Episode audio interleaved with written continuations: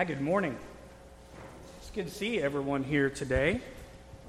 Appreciate those that are visiting with us. Uh, we'd ask that you stick around after services for a minute let us get to know you and visit with you a little bit.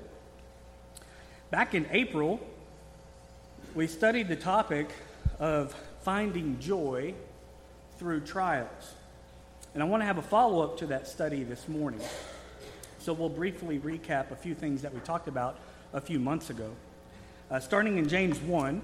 So James is uh, Jesus' brother here. He, he says here in the first four verses James, a bondservant of God and of Lord Jesus Christ, to the 12 tribes that are scattered abroad, greetings.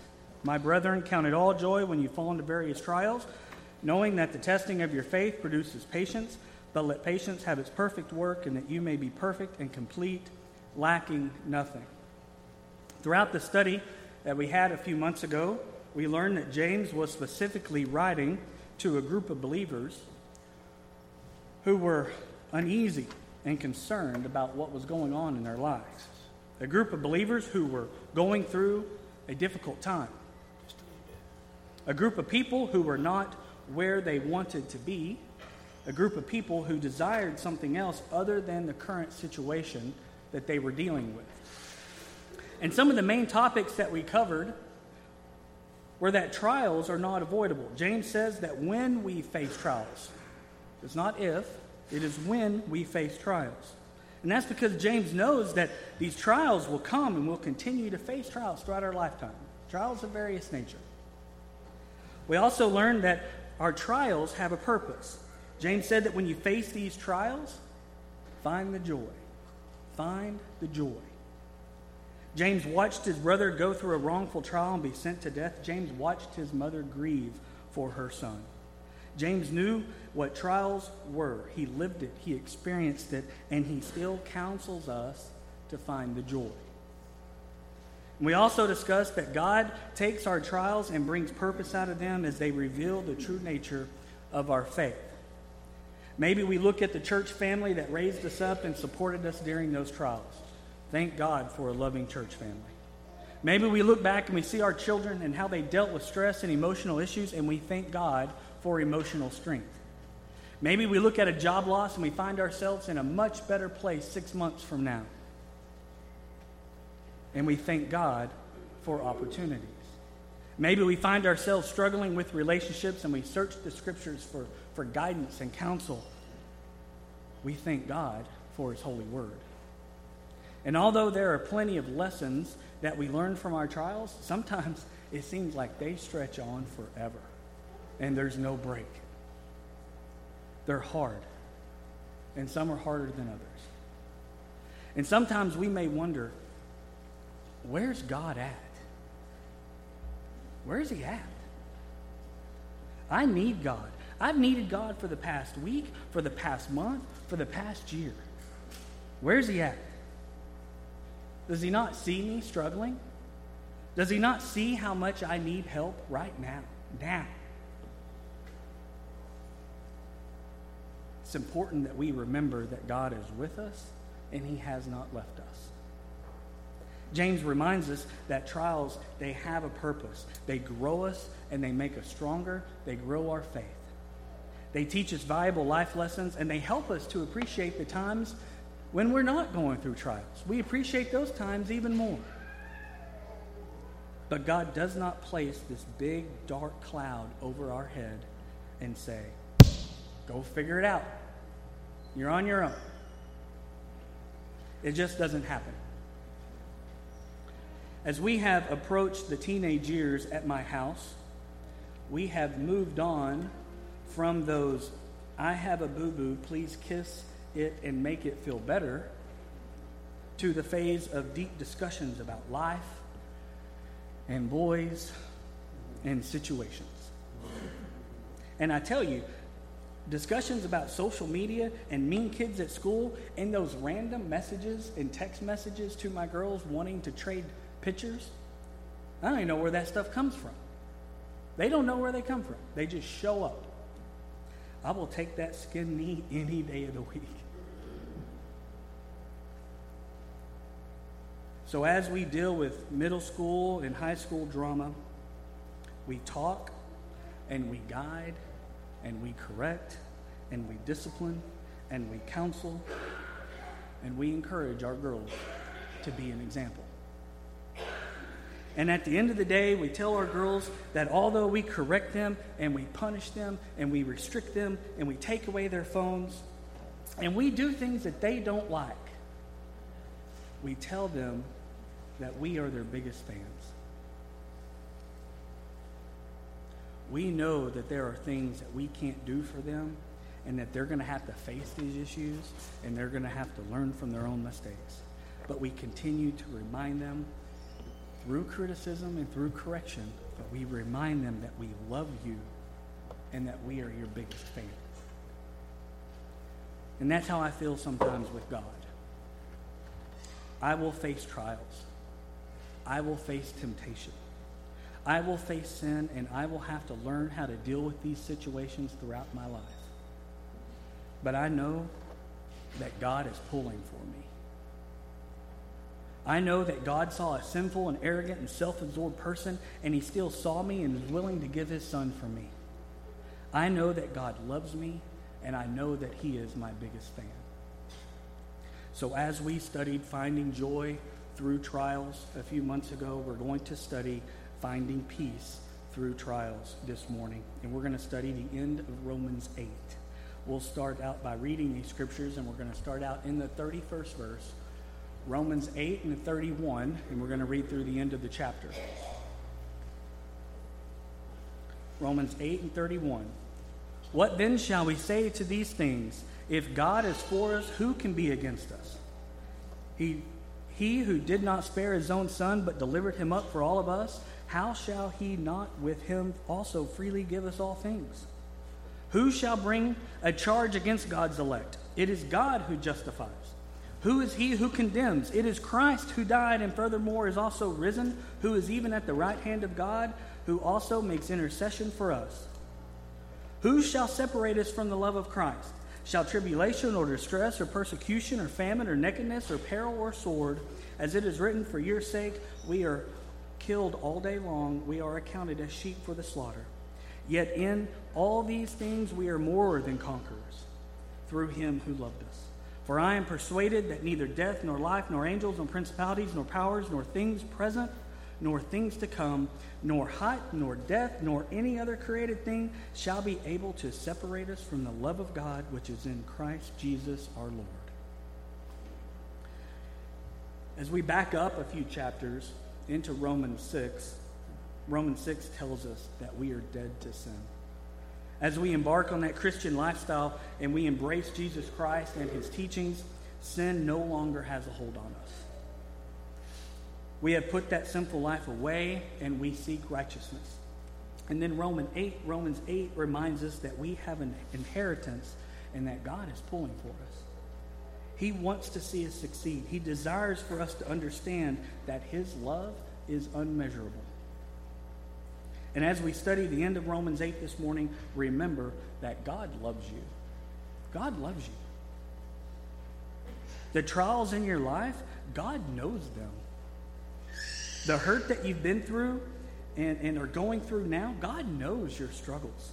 God knows where you've been. He knows what you're struggling with today.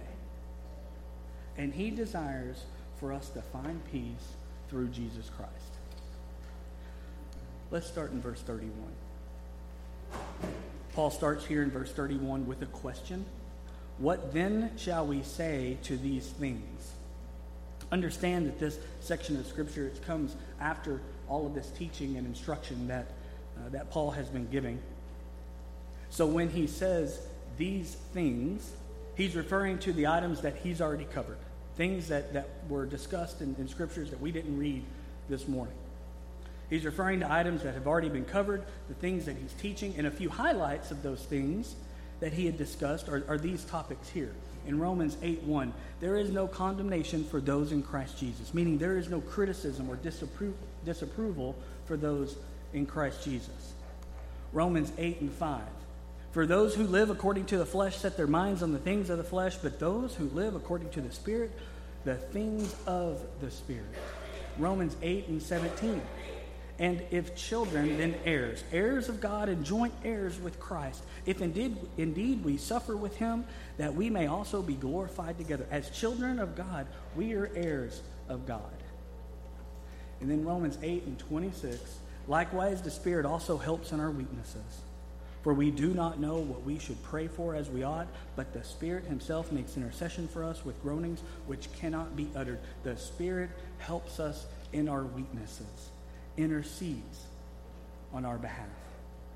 So Paul begins this section of Scripture saying, What then shall we say to these things? So those were just a few of the examples of those things that he had discussed.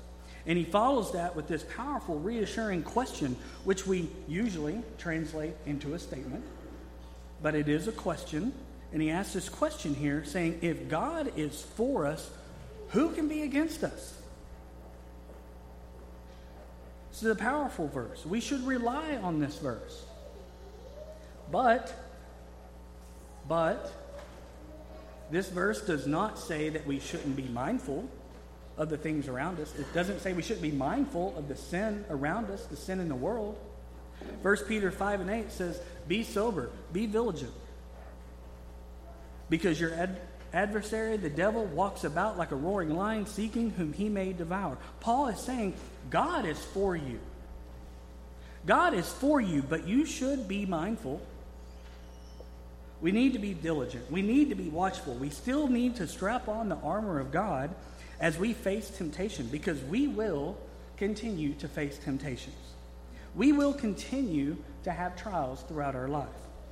But Paul's building us up and he's saying, God is powerful and he is in your corner. He's pulling for you. Matter of fact, Paul is saying that God is the most powerful. The most powerful. That's what he's saying here in the second question of verse 31. There is no one more powerful than God. As a student, something may happen at school, and we go to our teacher. Teacher then goes to an assistant principal. Principal goes, assistant principal goes to a principal. Principal may have to go to a superintendent. At work, something may happen, and we go to our manager. The manager may go to a senior manager. Senior manager may consult the director, and so on. Paul is reminding us that there is no one more powerful than God. There is no one else that God has to go consult. Who's going to overrule God? If God is for us, then who can be against us? Paul follows up that statement in verse 32. He who did not spare his own son, but delivered him up for us all how shall we not with him also freely give us all things? Paul reminds us that we have been given the greatest gift of all in Jesus Christ. We all like gifts. We like to receive gifts. We like to give gifts. If you buy your daughter or your son or your friend, whoever it might be, if you buy someone uh, a gift. We buy our kids several gifts and, and we tell them which ones we want them to open first. We stage them. You stage them because you have specific gifts that you want them to open in a specific order. And we do that because we want them to open the biggest gift. We want them to open that one last. We want them to work up to the biggest surprise. That gift, that last gift, that's the cherry on top. That's the gift that you knew they were wanting. Th- those first two gifts, they were fun, they were cute, but they weren't the last gift. Last Christmas, we, we had the girls open their Christmas gifts that morning. And after everyone was finished, we told Audrey, there's one more present and it was hidden in the drawer behind her. We wanted to save the biggest gift for last, the one that would get the biggest smile, that one that would get the biggest reaction, the most excitement. So we saved her car in the drawer behind her. There was a little gift, the little box with a car key in it. So we saved that for the very end, the very last. Paul tells us that we've already received the biggest gift. Think about this. God blesses us throughout our life. We are blessed with a wonderful church family. We're blessed with loving spouses. The scripture calls our children blessings from God, and we are blessed to watch them grow and learn and develop. But the biggest gift from God, it's not hidden in a drawer behind us. We aren't waiting to open to open it and we're not waiting to learn what that is. Because it's already here. And Paul reminds us that we've already received the greatest gift of all the death of Jesus Christ. You see, this is how much God loves us. And this specifically is where we find our peace. This is the evidence that God is pulling for us. He knew we needed a Savior, and He allowed His Son to die for us. As Paul, as Paul points out in the Scripture, He did not spare His Son. God did not prevent Jesus from going to the cross. He did not intercede when Jesus was put on trial and led to his death. Think about this for a quick minute. As you approach a crosswalk, you reach down and you grab the arm of your child. And you, you want to make sure that they don't walk out in harm's way. As you approach stairs, you may also reach down and grab their arm, grab their shoulder, put your hand on their back. When you slam on the brakes, what do you do? You stick your arm over there. You're trying to catch someone, a spouse, a child. Matter of fact, when we were when we were going to Eureka a few weeks ago, our bus driver, he slams on his he slams on the brakes of the bus. No one's sitting next to him. You know how the buses were configured? He slams on the brakes and he sticks his arm out. And Katrina said, Hey Chris, you got kids at home? we desire to protect our children. God did not stop Jesus from being killed. Sin is a major trial in our life and we deal with it. And we need to be saved from our sin. We need the ability to be saved, to be forgiven, to be justified. We should find peace knowing that God did not step in and save Jesus. Because God was saving us by not saving Jesus. Jesus is the proof. He is the reason that we can find peace through our trials. Verse 33 says this Who shall bring a charge against God's elect? It is God who justifies. Not only did God give his only Son, but Paul reminds us that it is God who justifies us. It is God who is the ultimate judge. Paul is reminding those that he's addressing that it doesn't matter what charges are brought against you, there is a higher power. No matter what people say about you, there is a higher power. No matter what people think about you, there is a higher power. No matter what people do to you, there is a higher power. And that cannot be taken away from you. Because it is God who judges, it is God who justifies you. And just as we covered a few minutes ago, there is no higher power than God. He goes on in verse 34 and he says, Remember Jesus, the one who died so that you could have salvation? He is constantly interceding for you. The verse says, Who is he who condemns? It is Christ who died, and furthermore is also risen, who is even at the right hand of God, and who also makes intercession for us. Paul asked this question Who do you think can condemn you? Paul's telling us to stop being so short sighted. We get caught up on this earthly life that we're living. We get focused on our jobs and how well we're performing or how well we're not performing. We get focused on paying mortgages and rents. We get focused on getting ahead and finding this, this financial freedom that people long to have. We get focused, focused on what people think about us and what might happen to us, about who likes us and what they're saying about us. Paul says, stop being so narrowly focused. Quit being so narrowly minded. Christ died for you. He is risen. He is sitting at the right hand of God, and He is praying for you.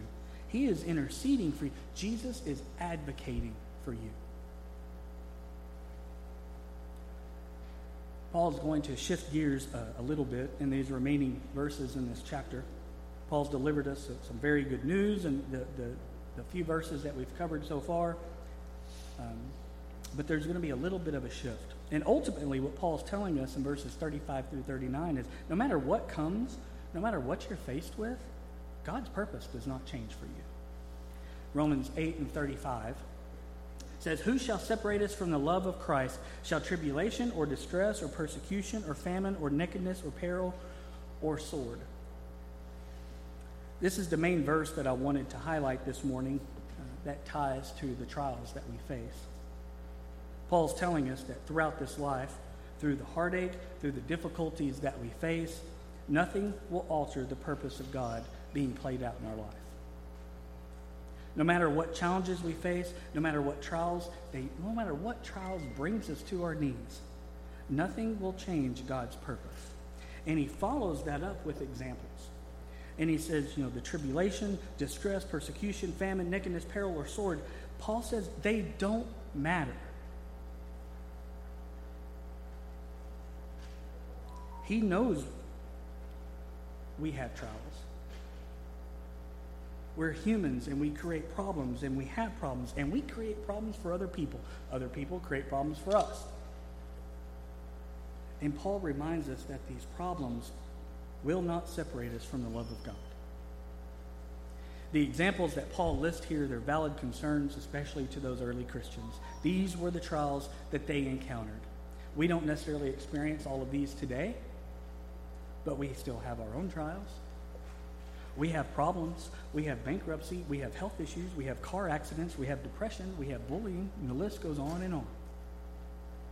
And Paul's telling us that through the problems that we encounter throughout life, God loves you. Paul's telling us that we can find peace throughout our trials because God loves us. Just because we encounter trials throughout our life, those trials those trials that we encounter, they are not proof that God doesn't love us.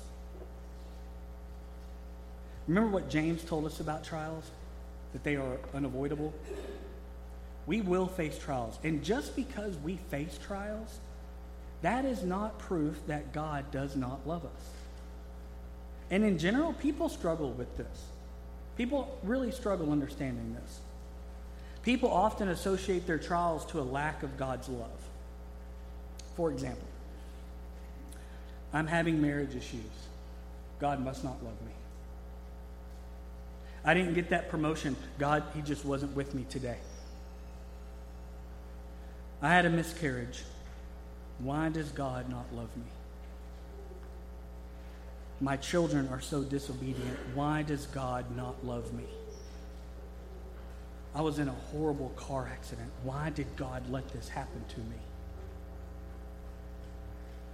God does not punish us by placing trials in our life. And sometimes we struggle understanding this. Paul must have seen a reason to tell this group of, of young Christians uh, this and, and pass on this message to them. Probably, probably because they were struggling with it and they had questions about it. We get so self centered that we struggle realizing that God loves us. And we ask ourselves, why would God love me? And we struggle with this because we know ourselves. We know the things we say. We know the things we do. We know the things that we think. And then we question why would God ever love this? Why would He love me? The problem is that we try to connect being loved to being worthy of being loved. And we aren't worthy of God's love. We don't deserve it. We aren't worthy. And we'll never be worthy. But that's where Jesus comes into play. Just a few verses ago, we discussed that God did not spare his son. He allowed his son to be our sacrifice. We aren't worthy of God's love because of anything that we did, but God has found us worthy of his love through the blood shed by his son, Jesus Christ. And it's Jesus who now intercedes on our behalf. And it's Jesus who is now advocating for us to God. The early Christians had their share of trials, and we have our share of trials. And although those trials, they were different in many ways, we have something in common. We have Jesus Christ. So when the scripture reads and says that nothing will separate us from God's love, then we need to start believing that. Because when we when we question that love, we are questioning the purpose of Jesus' sacrifice for us. Move on to verse 37. Yet in all these things, he is referring to the list of trials that he just discussed. Yet in all these things, we are more than conquerors through him who loved us.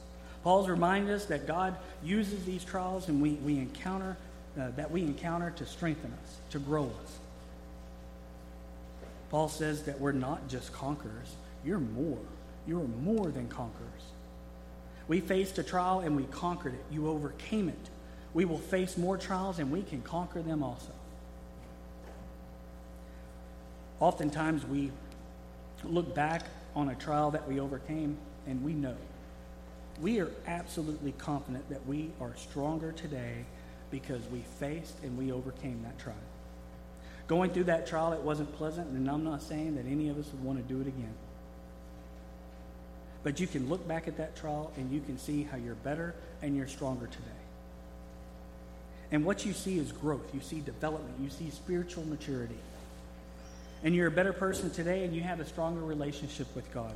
Proverbs 24 and 16 says, For a righteous man may fall seven times and rise again. You've learned through your trials that you can get up again. You've learned through your trials that your faith is increased and that there's a greater benefit of going through that trial and those difficulties than what you encountered. There's a greater benefit. And as Paul says, we aren't just conquerors. You're not just conquerors. You are more than conquerors through him who loved us. The last two verses of this chapter say, For I am persuaded that neither death, nor life, nor angels, nor principalities, nor powers, nor things present, nor things to come, nor height, nor depth, nor any other created thing shall be able to separate us from the love of God, which is in Christ Jesus our Lord. Paul tells us here that there is nothing, that nothing will separate us from the love that God has for us. Now, to be clear, we can turn our back and we can fall from grace. We can turn our back on God. In 2 Peter uh, 2 in verse 20, we are warned that after becoming Christian, if we turn back to our own ways and we become entangled in sin, then our fate will be worse than it would have been if we had never turned to righteousness. You most certainly can fall from grace.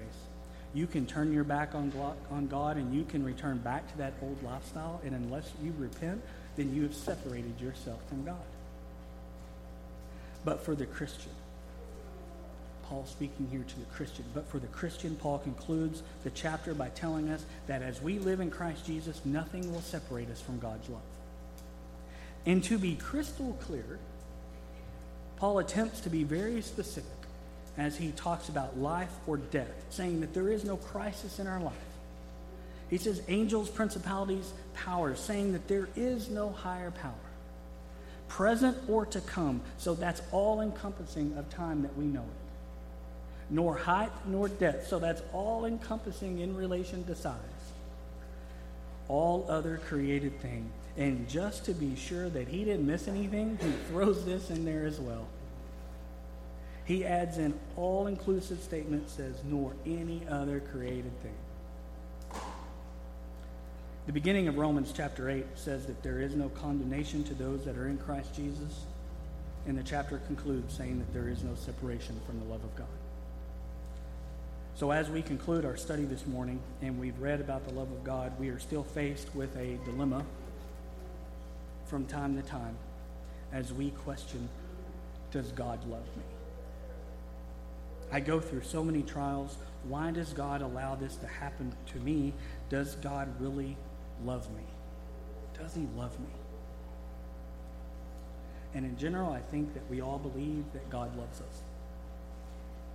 But from time to time, doubt creeps in and we wonder does God love me right now? Because I don't feel very loved. Sometimes we face trials in various situations that life throws at us, and we feel isolated and we feel alone. And it's hard. And we allow our mind to wonder and we start to question the things of this life. So, how confident are you that God loves you? Do you think that God is disappointed in you? Do you think that He is angry with you? Do you think He punishes you through trials? Have you convinced yourself that God is not pleased with your life?